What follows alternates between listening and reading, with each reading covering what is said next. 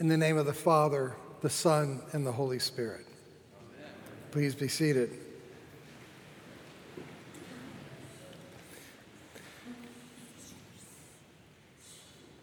Last week, Canon Bales, in helping us to understand the difference between kings we know now and the real King Jesus, shared this really touching illustration about his four-year-old daughter's wardrobe that's got all these princesses' dresses. Contrasting that with the reality of what leadership actually looks like in our world.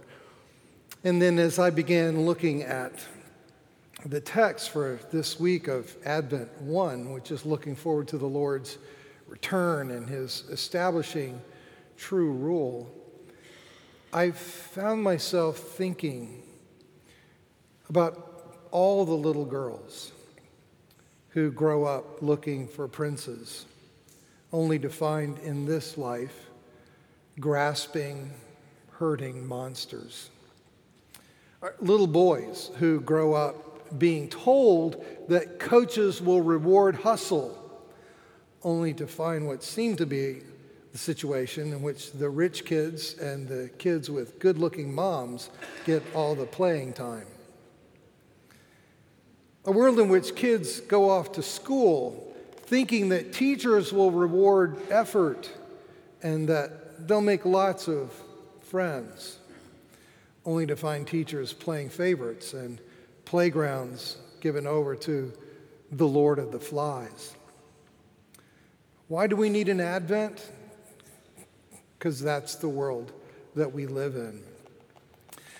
Advent is a call to three things. Advent is a call to a certain discontentment, a discontentment with the way things are. Second, Advent is a call to a sober despair, a despair that we could ever fix it.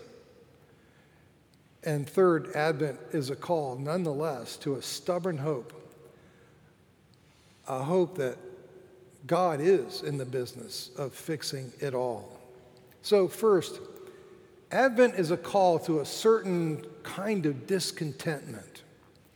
A call for you and me, actually, to share God's discontentment with the way things are. It's a call for you and me to tap into that inner child who got bullied on the playground and said, "That's not right," or who got touched in the wrong way and said, "This can't be right. No, it's not right." Think about the vision of Psalm 122 that we listened to this morning. This gorgeous picture of the unity within God's people, designed to be a picture for the rest of humanity, of the unity between heaven and earth, restored once again. But I just finished reading the history books in the Old Testament from 1 Samuel through 2 Kings. And that's not the situation that unfolded. God's people were racked by civil war, their own north versus south. And even good kings solidified their power through assassination and compromising marriages of convenience.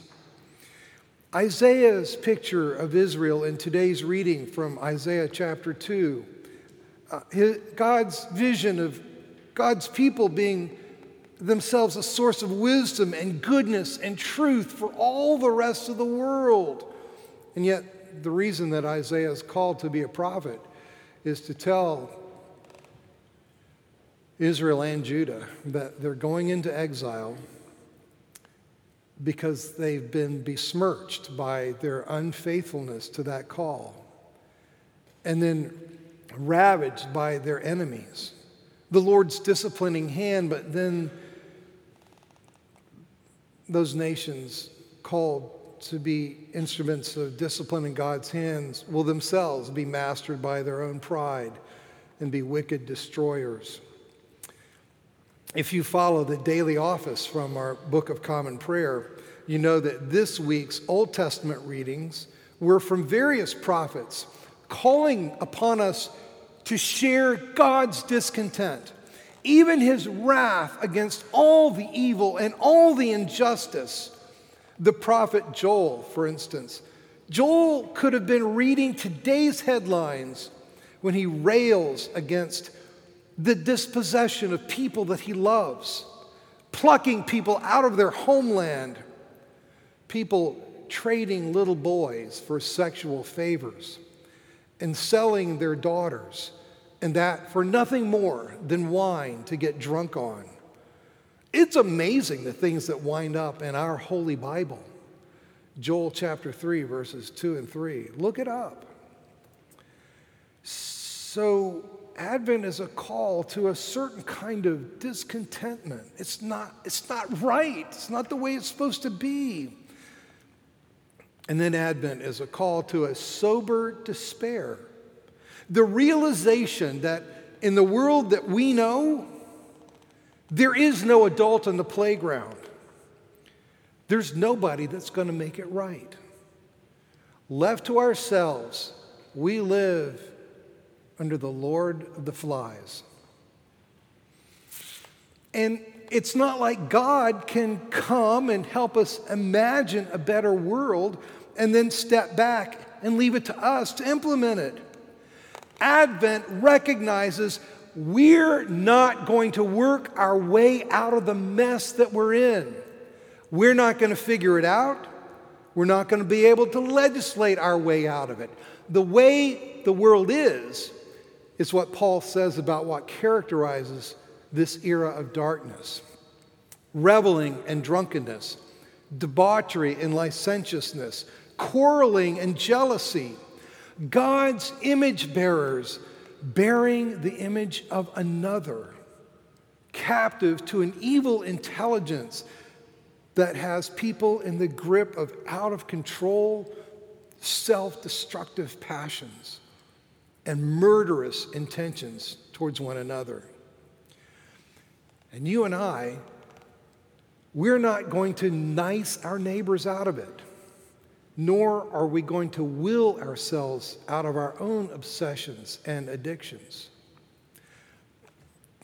Please don't get me wrong. We can be grateful for every act of every person who resists evil. For heroes who step forward, even if all they bear are narwhal tusks or fire extinguishers. We can be grateful for, even aspire to be, Jackie Dowd's, iDignity's recently deceased chief lawyer who worked tirelessly for those who don't know how to secure their own rights.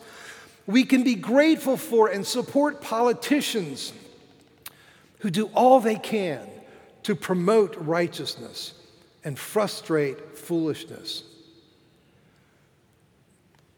But none of it is going to save us.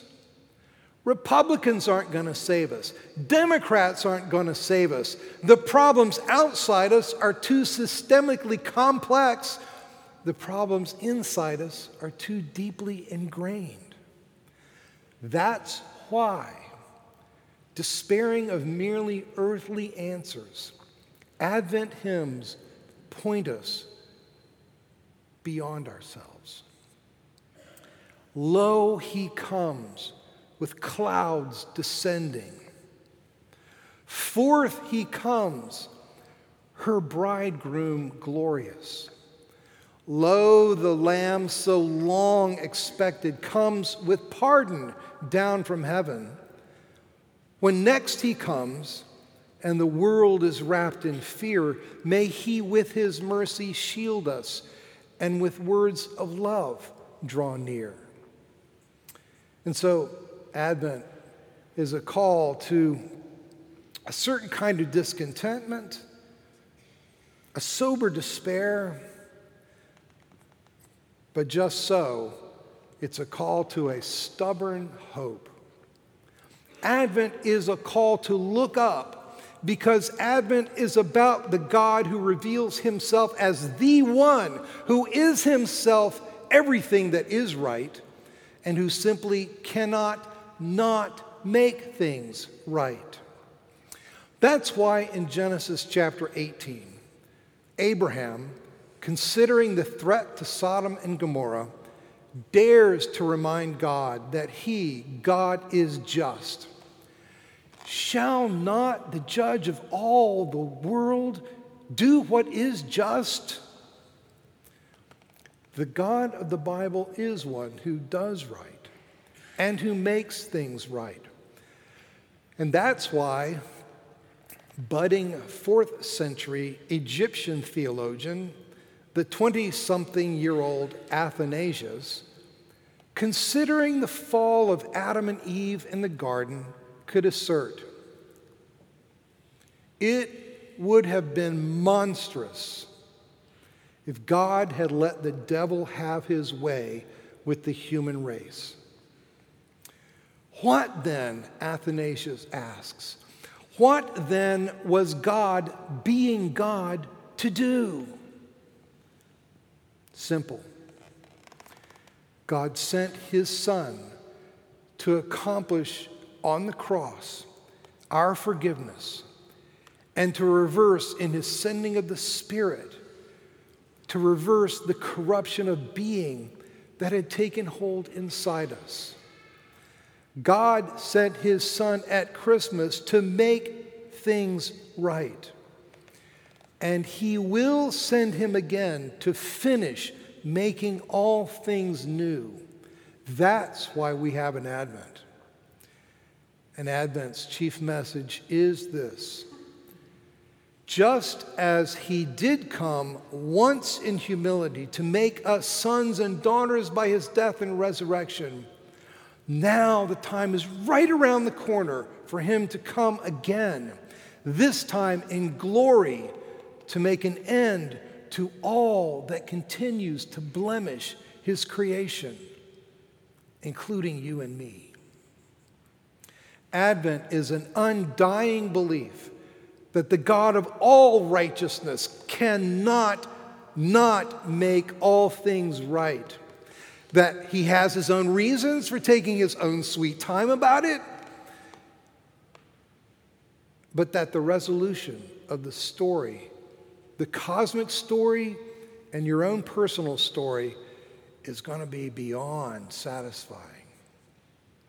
And so, says the Apostle Paul, mirroring his master Jesus, it's time to wake up.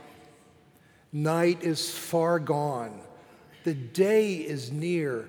Live as though the daylight were full. Paul traveled thousands of miles to spread the good news of Jesus Christ. In the thousands of miles he traveled, by land and by sea, how many mornings must the apostle have awoken before sunrise? Now, I know that many of you can relate to this experience. Some of you cannot. But waking up before sunrise, watching the pre-dawn light show during that magical 45 minutes or so before sunrise. Oh, it's gorgeous. The black sky beginning to lose some of its blackness, hinting at big change ahead. The morning star, Venus, heralding the coming of Earth's own star, the sun. Deep oranges and purples emerging. And then slowly but inexorably giving way to peaches and lighter blues. And then all of a sudden, there's sun. And the darkness is gone. Every morning, the sun can't not come up. You and I can wake up every morning knowing that the Son of Righteousness cannot not return to finish what he began at Christmas. And so, Advent breaks in once more this year, renewing its challenge to you and me to a certain discontentment with the way things are, with a sober despair that we're ever going to fix our situation or ourselves, and with a stubborn hope that the Prince is coming, a Prince who will dispatch the monsters and tenderly hold his bride, each of us, in nail-scarred hands. And so it is, as we have already sung, and as we will hear once more in a few moments from the hymn writer Philip Nikolai. Forth he comes, her bridegroom glorious, in strength of grace, in truth victorious. Her star is risen, her light grows bright. Now come, most worthy Lord, God's Son, incarnate Word, Alleluia. We follow all and heed your call to come into the banquet hall. Amen.